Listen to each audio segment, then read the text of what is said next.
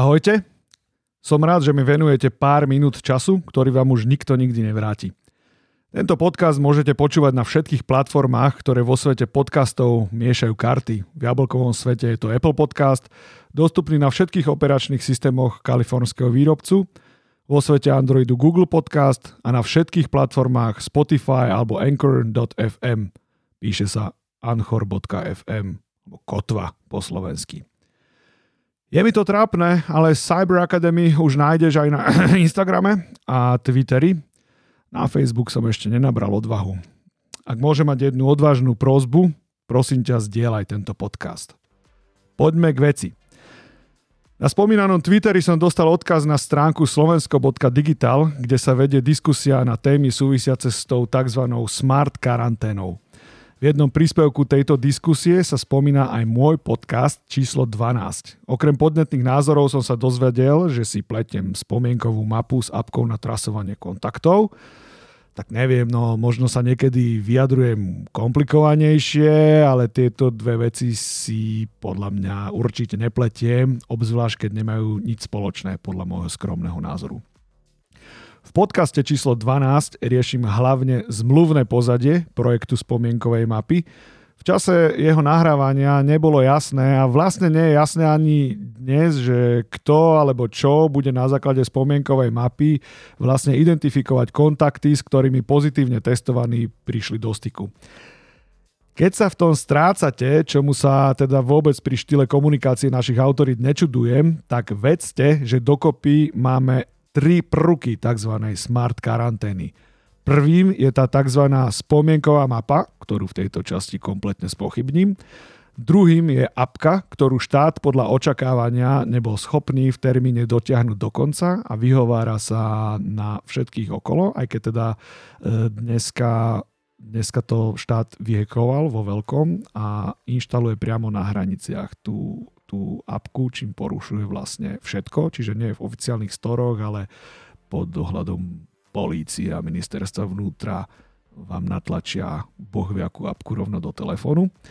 No a tým tretím prvkom smart karantény je ďalšia apka. Toto je apka na trasovanie kontaktov, ktorá, ale pozor, nie je povinná. Prečo nie je povinná, to sa dozviete v podcaste číslo 13. Tam to rozoberám pomerne podrobne. Prečo v názve tejto časti tvrdím, že spomienková mapa je nefunkčný koncept? Ja si to za chvíľu obhajím, nebojte sa. A môj argument, ktorý som použil v podcaste číslo 12, je obrovská nepresnosť v lokalizačných a prevádzkových dátach. Dôvod, prečo som to spomínal, je veľmi jednoduchý. No, tento argument je totižto zachytený na papieri. V zmluve za 0 eur s firmou, ktorá je rok na trhu. V centrálnom registri zmluv si toto nájdete veľmi ľahko. Čo mi trochu chýba, je to, že zatiaľ sa nikto neunúval vysvetliť vlastne fungovanie celého toho, ako to povedať po slovensky, už prípadu použitia, ale držme sa radšej anglického, že use case, aj tak tomu rozumieme všetci lepšie. Pozrime sa na ten use case detailne, jak to vlastne celé bude vyzerať. A poďme na príklad. Predstavme si situáciu, že ja som bol pozitívne testovaný. NCZD ma pekne poprosí, či si môžu od môjho operátora vyžiadať lokalizačné a prevádzkové údaje za posledných 14 dní. Ja som tak blbý, že teda súhlasím s takýmto niečím a, a súhlasím. Dodavatelia, to sú tí za tých 0 eur, a dodavatelia NCZD bezplatne vytvoria na základe týchto dát, ktoré získali, moju tzv. spomienkovú mapu s hotspotmi. Tieto hotspoty tam oni vyrátajú na základe proste nejakých, nejakých parametrov. Tieto hotspoty sú miesta, kde som sa nachádzal za posledných 10 dní dlhšie ako 10 pardon, kde som sa nachádzal za posledných 14 dní dlhšie ako 10 minút. Čo ďalej? Nepovinnú apku na trasovanie kontaktov, využívajúcu, alebo teda ktorá využíva nové špionážne vlastnosti Low Energy Bluetooth, nemám, lebo som nemal žiaden dôvod si ju inštalovať. O mojom pozitívnom teste viem posledných 5 minút. Teda viem o, o tom od vtedy, čo mi volali z zle, dobre, neviem o nej 5 minút, viem o nej trochu dlhšie, nejak, pardon, ale pred 5 minútami mi volali z NCZD alebo UVZ, alebo odkiaľ mi to, mi to vlastne volali. No a ja sa teda pýtam, že kto naplní tú spomienkovú mapu údajmi o mojich kontakt, kontaktoch z týchto hotspotov. Bez celoplošného sledovania všetkých účastníkov všetkých mobilných sietí tú spomienkovú mapu verte mi, že nezostaví ani všemohúci a väčší boh. A týmto pozdravujem pána ministra zdravotníctva. Sorry, musel som. Celý koncept spomienkovej mapy je s prepáčením bullshit, zbastlený na kolene za 0 eur, vymyslený teoretikmi od stola, nemajúci s realitou nič spoločné ako veľa iných projektov pre štát, takže vlastne nič nové. Za toto počítam, že schytám brutálne veľa hejtu.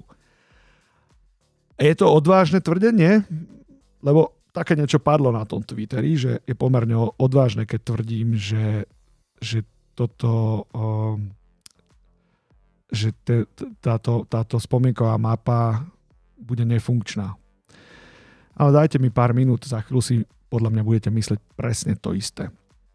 Dajme si to na nejakom takom jednoduchšie pochopiteľnom príklade urobíme si spomienkovú, spomienkovú, spomienkovú mapu z, z niečoho, čo si vieme ľahšie predstaviť. No napríklad ja som v predchádzajúcom zamestnaní mal v mojom firemnom aute GPS tracker na zaznamenávanie pohybu vozidla. Tento tracker má v aute tlačítko a s tým tlačítkom sa prepína služobná a súkromná jazda. Mne sa to nikdy nechcelo prepínať a mal som ho vždy prepnutý v režime služobnej jazdy, a korekcie knihy jazd som si robil vždy na konci mesiaca a vtedy som to tam poupratoval. Určil som, čo bola služobná a čo bola súkromná jazda. Ak to už tak na konci mesiaca chodí, tak e, vo firmách sa zvykne tvoriť veľa rôznych reportov. Napríklad je taký report, že vyučtovania nákladov, čiže k tej služobnej jazde priradiť účel a napríklad obchodného partnera. Takže potrebujem rozlíšiť, čo je služobné, e, lebo to platí firma tie náklady a čo je súkromné, tak to si platím sám, pochopiteľne. No a plynulo sa presúvame k podstate celého problému. Takýto report, to je v podstate uh, tieto parazitné slova sú hrozné, musím na tom trochu popracovať, ale, ale dobre. Čiže takýto report je svojím spôsobom spomienková mapa. V aplikácii knihy jazd vidím podľa GPS trackeru miesta, kde som sa nachádzal s vozidlom, kde som bol. K týmto miestam potrebujem pre potreby reportu nákladov priradiť obchodných partnerov a nejaký účel, prečo som tam bol. No ja som, ja som mimoriadne lenivý tvor a nemám zrovna obsedantno kompulzívnu poruchu zameranú na poriadok a usporiadanie čohokoľvek. Inými slovami, mám v organizácii času bordel, ale nejaký kalendár s plánovaním stretnutí si aj napriek tomu vediem. No a teda napriek tomu, že mám k dispozícii veľmi presný GPS track, a povedzme, že log kontaktov, hovoríme kľudne kalendár, nie je vôbec jednoduché mesačný report nákladov aj tak zostaviť. Pri knihe jazd e, hack na takúto situáciu je pomerne neškodný, pretože tam, kde neviem priradiť kontakt, tak to proste vykážem jak súkromnú jazdu a je po probléme náklady si znášam viac. Nič, nič viac sa nedeje. No a poďme sa vrátiť späť k tej spomienkovej mape Smart karantény. Pozrime sa, čo vlastne máme. V prípade teda toho v prípade tej knihy ja z toho máme pomerne dosť a veľmi presné. No a čo má štát? V prípade smart karantény a spomienkovej mapy. Štát má k dispozícii mimoriadne nepresné lokalizačné dáta. Ja, som, ja to netvrdím len tak akože z brucha, ja som to vyčítal zo zmluvy. Ďalej. Ten, koho sa spomienková mapa týka, ten nemá k dispozícii vôbec žiadny log svojich kontaktov v čase. To znamená, že môžete mu ukázať hotspotov na mape, koľko chcete. Ale 14 dní dozadu proste není možné si spomenúť, kde ste boli, obzvlášť, keď ten rádius je 500 metrový, ktorý sa tam kreslí. Takže ja si už po druhý krát kladem otázku a po druhý krát na ňu nenachádzam odpoveď. Kto a na základe čoho priradí hotspotom na spomienkovej mape kontakty? Inými slovami, zoznam ďalších potenciálne infikovaných. A blížime sa k záveru. A mám tu, keď ideme k záveru, A mám závery 4 z tohto celého. Počúvajte. Záver číslo 1. Účel, teda identifikácia potenciálne infikovaných osôb, sa bez celoplošného sledovania všetkých účastníkov u všetkých mobilných operátorov nedá dosiahnuť. Záver číslo 2. Potvrdilo sa, že čo je zadarmo, to aj tak vyzerá. Záver číslo 3. Otázku bezpečnosti ani nemá význam otvárať, lebo, ju úplne od začiat- lebo ona je úplne od začiatku ignorovaná v mene Svetej korony.